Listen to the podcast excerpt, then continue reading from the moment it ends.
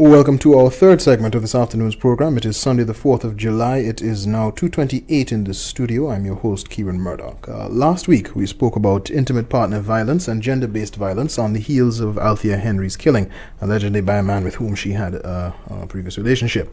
Uh, today, we are furthering that discussion. Intimate partner violence is uh, domestic violence by a current or former spouse or partner in an intimate relationship against the other spouse or partner. Uh, it can take a number of forms, including physical violence, verbal, emotional, economic, and sexual abuse.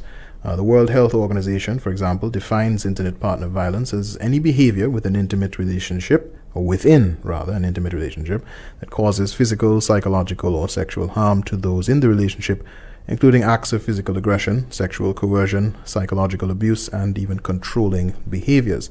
Uh, many times we simply uh, identify these incidents as battery or spousal abuse. Uh, it can be meted out by men and women alike, but of course today's focus is on women, as women are disproportionately the victims of such abuse, and men are usually disproportionately the aggressors. Uh, on this segment, we'll speak to guests in three other Caribbean islands about the scope and nature of this type of violence against women and girls, especially intimate partner violence. Uh, joining us for this discussion, we're happy to have Ms. Jade Trim. Uh, she's a graduate student at the Institute of Gender Development Studies at the University of the West Indies, St. Augustine. Uh, good afternoon to you, Ms. Jade Trim. How are you doing? Good afternoon. Thank you for having me. I'm great right now.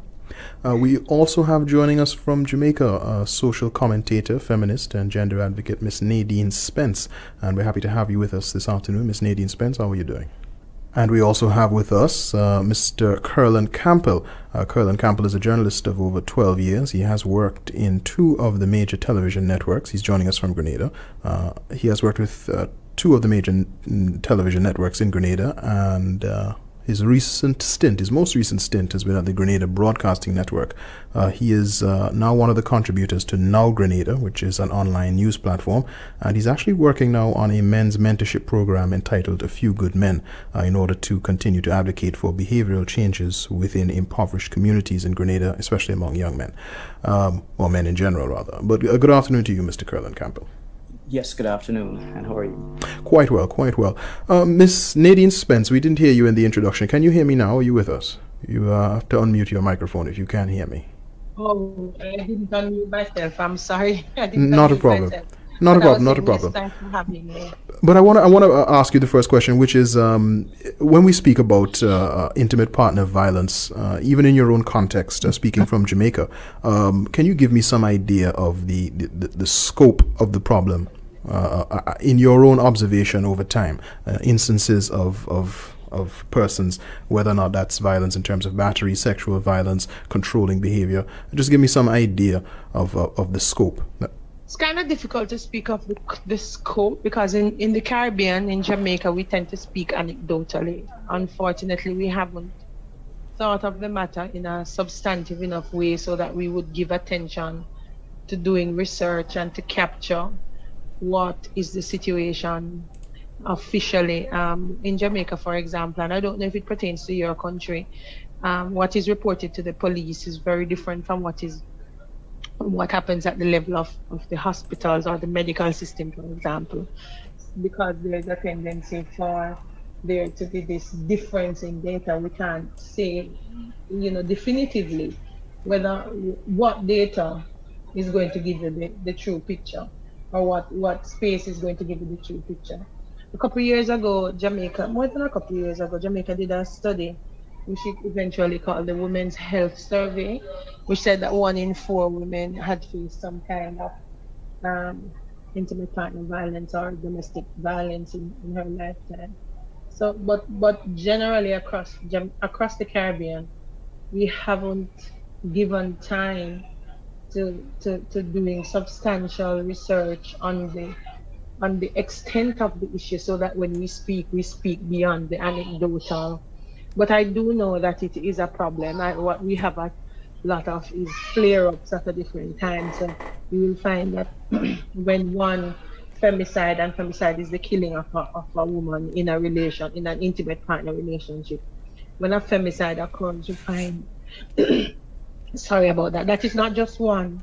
It's, you, you find a series of them happening over time, and then a lot of attention is paid to it at that particular point, and the public commentary is major, but then It doesn't necessarily result in any change in policy or any significant change in legislation so that it creates a difference in that particular issue. So to speak of it beyond the anecdotal evidence mentioning of people's stories is is difficult because we are not doing the work that we're supposed to do to find out the extent of the problem. Uh, Ms. Ms. Jade Trim, do you do you think that's a sentiment you could echo that um, there is uh, clearly a need, and uh, remind my listeners that you're speaking to us from Trinidad and Tobago, uh, that there's clearly a need for, uh, and you, you, can let us know if you think this is the case with Trinidad and Tobago, but a need for a, a, better grasp of the situation through uh, statistics and research. Yes, I definitely do see a similar issue in terms of Trinidad and Tobago. Um, but I do also feel there is a push. Um, for instance, my department at UWI, Institute for Trinidad Development Studies, has conducted several programs, um, outreach activities, and so I do think there is that research. But as uh, was echoed by Nadeen, I believe, um, there is a disparity, a very clear disparity between what I know personally interacting with other women versus the statistics that is usually recited um, publicly. So, yeah, definitely. And Mr. Curlan Campbell, speaking to us from Grenada, uh, what is your take on, on that uh, particular issue that we, we, have um, uh, focused on as we started, whether or not we need a, a greater grasp of the situation? Uh, what is it like in, in Grenada? Um, well, thank you so much. And um, again, good afternoon to your listeners. Um, the situation, I believe, in Grenada is is one that needs further study. Um, just like um, one of the panelists said, um, statistics-wise, we we are not good at taking very good statistics or, or actually collecting data to to understand the gravity of, of the situation that we are speaking about. Um, in Grenada, um, and I've just had to mention that um, just recently, maybe about three weeks ago, we had our first murder um, and it's a domestic violence case um, where one uh, lady was stabbed um, over 30 times by her ex partner. Um, allegedly uh, stabbed by her ex partner. Um, and I think because we don't take a scientific approach to issues, um, we t- and we also tend to deal with issues in isolation of each other um, tends to pose a problem in how we now treat uh, a systemic problem. All right. Uh, and, coming back to Miss Nadeen Spence, Miss Spence, I, am curious as to whether or not you think um, that there is any sort of modern shift in attitudes when we talk about gender-based violence.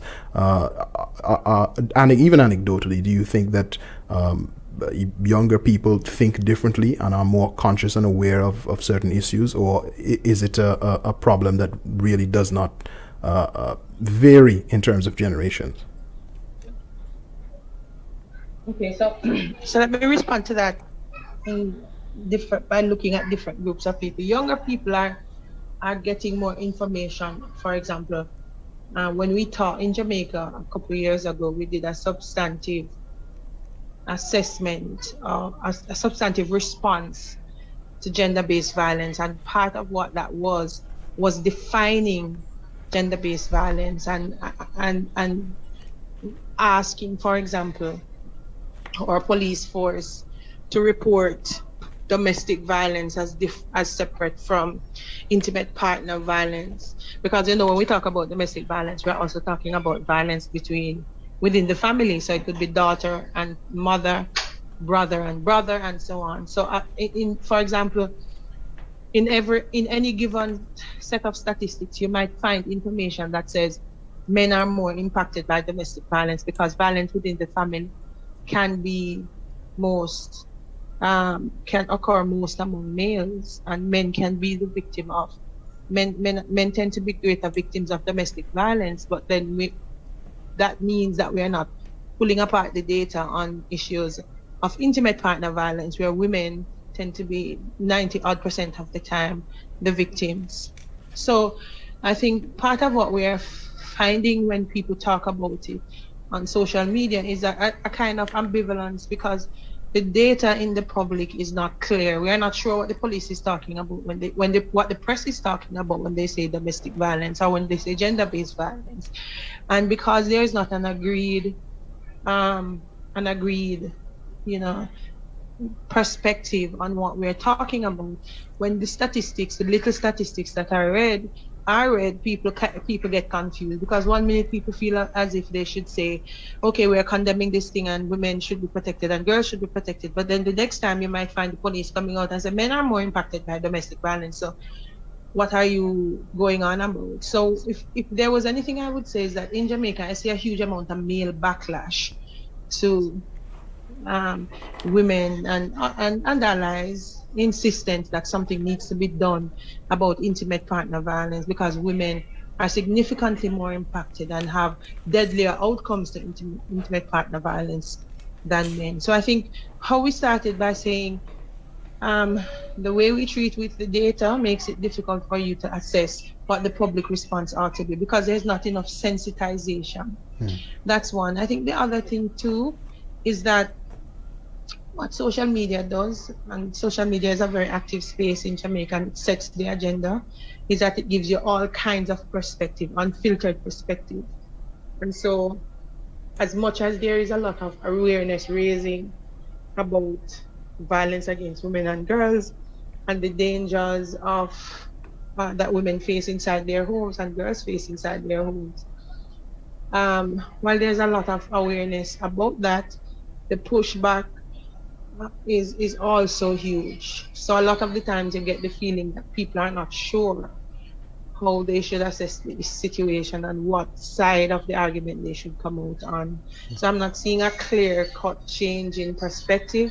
I'm seeing more arguments out there, but they're not necessarily arguments that aren't necessarily going to lead to a scaling down of the problem. Hmm. Let me ask Ms. Jade Trim uh, whether or not you think, from your own societal perspective, there is uh, significant enough um, consensus broadly, uh, particularly when it comes to men, uh, that um, violence against women and girls uh, and, and, issues like intimate partner violence are a scourge that uh, need to be dealt with.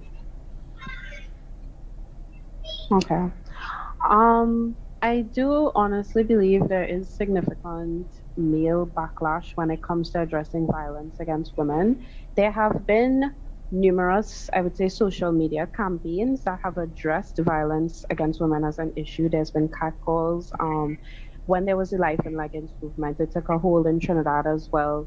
Earlier this year, there was also numerous protests happening throughout the country regarding the deaths of two young women and so, although there is that conversation and there have been men who are allies, there continues to be this push and this focus on what about men, um, almost as a denial of how widespread and how prevalent violence against women is.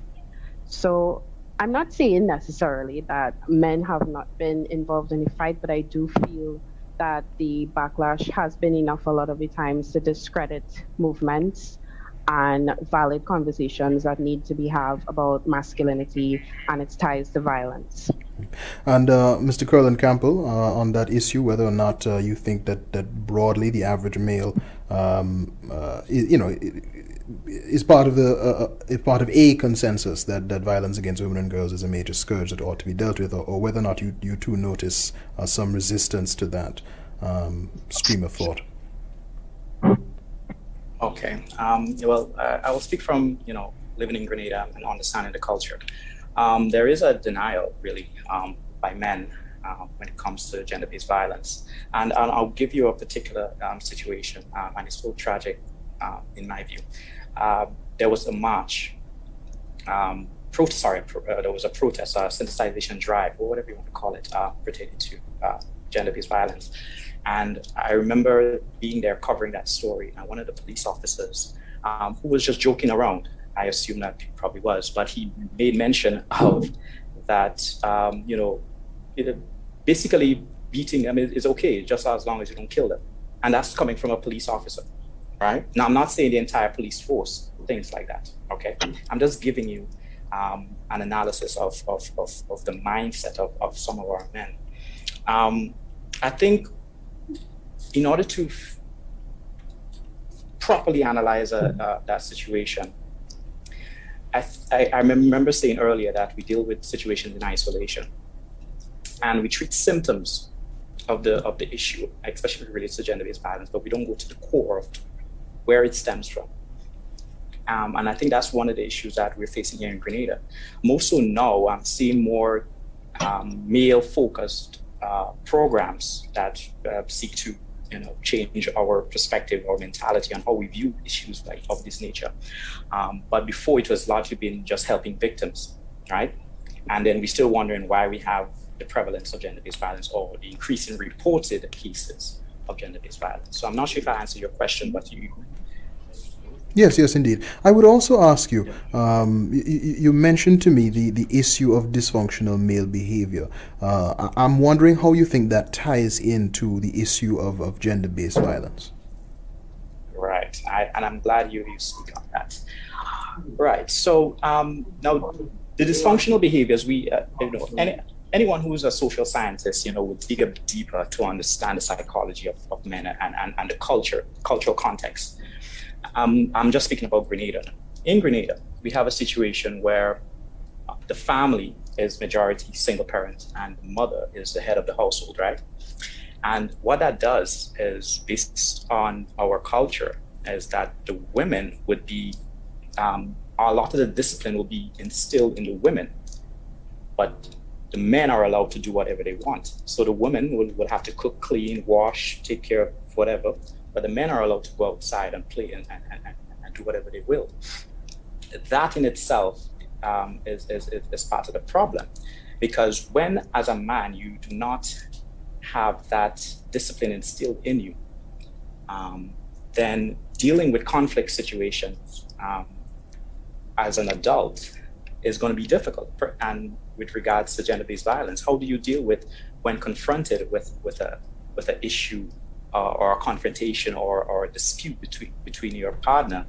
And in most in some cases i should say um, let's take for instance where the woman um, is is is is being the aggressor just just look at it in that context. And but i would say taking away the manhood from the man as it will. And then that man, because he is not disciplined enough to be able to react or respond appropriately to a situation like that, will result to violence. So dysfunctional be men's behavior, I believe, is a major issue and, and it's a systemic issue. And in order for us to deal with it, we can't just deal with isolated situations. We have to deal with the core problem. Uh, uh, to do with poverty. Let me let me come to Ms. Nadeen Spence. Ms. Nadeen Spence on that issue on the on the topic of uh, of our our culture and um, masculinity. Um, where do you see uh, the problems in terms of the, the attitudes that are bound up in, in, in, in the, the masculinity, the, the, the, view that men have uh, in terms of uh, their role, uh, their position in relation to women in general, but also, of course, the men who find themselves as in the position of being abusers. if you could give me some sense of the, the, the, the cultural issues you think come to the fore there in how men treat with women. You asked you asked me? Yes, yes, Miss Spencer. You you got the question? I think, I think yeah, I got you, but I, I didn't realize what you were with me at first. I think we have the role of people and how patriarchy has historically located men, and it's not just culturally; it's it's not specific to the Caribbean, rather. It's something that has been a part oh, we, we are hearing a, a, beeping in your background, and also your voice isn't coming through terribly oh, clearly. Oh, sorry, because I'm in my car. No problem. Reversing. But sorry, sorry. Okay. Go ahead. Yes. Um, yeah, I'm I'm I'm kind of moving around. You know, we moving around here. Anyway, yeah. So there's that there's that historical reality that we have to acknowledge, and men have to acknowledge, and. And know that it, it has given men a certain kind of privilege and that they should acknowledge that privilege and treat with that privilege as if it's a fact of their reality. Um, it's not a it's not something that was started in the Caribbean um, by Caribbean people. It's something that we've inherited. It's something that we were a part of in another culture and at another time. So to, for us now to behave as if this is not a, a reality that we know about and are true to would be disingenuous. It's it's not just specific to our culture. It's a it's a reality that other people have acknowledged and are seeking to rectify in the same way that racism is another kind or classism is another kind of of um of system that privileges one set of people over the other. You know, we have to acknowledge those things and just understand that it, it doesn't mean that we're blaming people for reality. It just means that we have to acknowledge how the society that we all have inherited works and then we seek to rectify where the inequities and the inequalities are. It's to me the, the, the quarrel that we are making over over how historically the world has privileged men is not necessary because you can't blame this generation for the problem. It's a, it's a problem that we have to fix, but it's not necessarily of our creation. All right, uh, and Ms. Jade, Ms. Jade Trim, uh, I'd ask you for your take on the issue, and I would also ask you, in addition to that, um, whether or not there's some things that uh, we, it, within the, the, context, now I'm talking of intimate partner violence, that are sometimes overlooked as forms of violence, controlling behavior, manipulative behavior, financial control, and that sort of thing. Um, but that question, along with your take on um, uh, you know the culture uh, uh, and what the culture promotes in terms of male behavior that is problematic. Yes, I do. I definitely do see that there is a culture of violence um, that is inherently tied to masculinity. There's a culture of dominance that there is a belief that men are meant to be the providers, that men have certain roles that they hold in society. And because of the way, oftentimes, that we raise boys, we don't raise boys uh, with a sense of emotional maturity to be able to deal with conflict, to be able to deal with stressful situations, and to react in a way that is healthy, uh, it perpetuates this cycle of violence. So they learn violence at home, and then they carry it into the world, and they carry it into personal, intimate relationships. So there's definitely a culture of violence. There's a culture of violence in our media, um, in the shows that we consume, in the music that we consume, in the movies that we look at, in the people that are even the role models to younger boys. Uh, to the second question, which was um, the, can you repeat? Yeah, the issue question? of um, the issue of uh, whether or not there's certain behaviors. Because uh, uh, from my own observation, sometimes issues such as you know stalking uh, are not taken as, as seriously in, in mm. terms of how you know you, you hear persons react to that. You know, not so serious uh, when those are themselves extremely serious things. Yeah, definitely. Uh, I would say one of the issues that always stands out to me is catcalling or street harassment. Street harassment is a major issue in Trinidad and Tobago. Um, very often, women can't walk, I would say, a couple of meters from their home without being told something about their body, about the way that they're dressed. And that is a very prevalent form of violence because when you can't feel safe in your own neighborhood, then there's definitely something that's wrong there. But a lot of the times they get swept under the rug. Uh, women are told they're being overly dramatic. It's just a compliment. Learn to take a compliment. Learn to just say good morning. And simple things like that could also perpetuate the cycle of violence. Stalking, yes, is also another one that I've also seen. I know many women who have been in, in situations where they felt unsafe because of men who were, well, essentially stalking them, various different behaviors that would be categorized as stalking. And if you were to report that to the police, if you were to speak to someone about it, a lot of the times it's just brushed under the rug because what is genuinely taken as more concerning is physical violence. Emotional violence and financial um, violence is often not taken as seriously. A lot of the times they want to see evidence. And that in itself is very problematic. And uh, uh, uh, Mr. Curlan Campbell, to the issue of um, certain behaviors that, um, as Ms. Ms. Trim says, are sometimes brushed under the rug, uh, uh, street harassment and catcalling. Um, do you do you see? Uh, do you agree that those are, are, deeply problematic behaviors, which many times is not an acknowledgement that they they are, they are an example of a, of, of a problematic culture? Um, uh, I am definitely in agreement. Um, I see that same cycle of uh, misogynistic um, behaviors in our culture here in Grenada. and for some reason, um, it has been normalized, just like how we normalize dysfunction, dysfunctionality.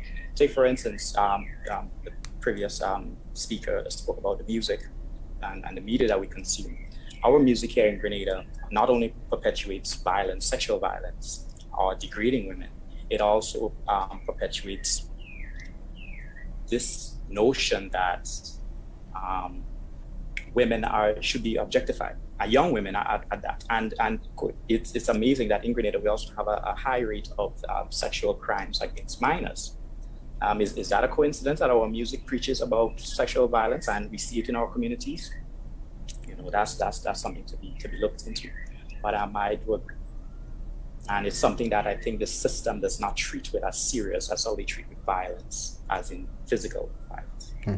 Uh, coming back to you, Ms. Nadeen Spence, uh, I'm wondering whether or not you think there are any proven strategies that can be taken when we talk about uh, the issue of reforming behavior. Uh, I think Mr. Campbell mentioned quite correctly uh, earlier on that generally the focus tends to be on responding to uh, someone who is a survivor, someone who is a victim, um, and we don't necessarily pay enough attention to ways in which we can reform behavior.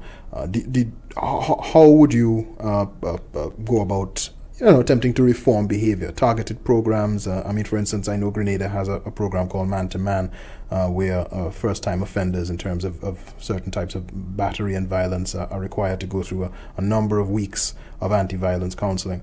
Um, but, but uh, Ms. Nadeen Spencer, w- w- where are your thoughts, or what are your thoughts rather, when it comes to behavioral change?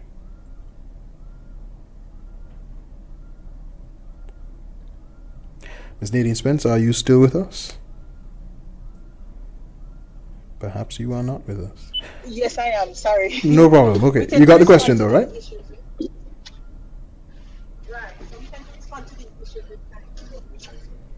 We are not hearing you so clearly. You are very much in the background. Uh, are you speaking into your microphone? Because we're not hearing you. Yeah. But the truth is, yeah, we're not, we're not, we're not hearing you. We're not, we're not hearing you. You, you, you've, you, you've, uh, you, you sort of come in and out. We haven't gotten much of what you said at all. Uh, can you hear me, Miss Spence? Have to. Okay, so yeah, that's, that's in.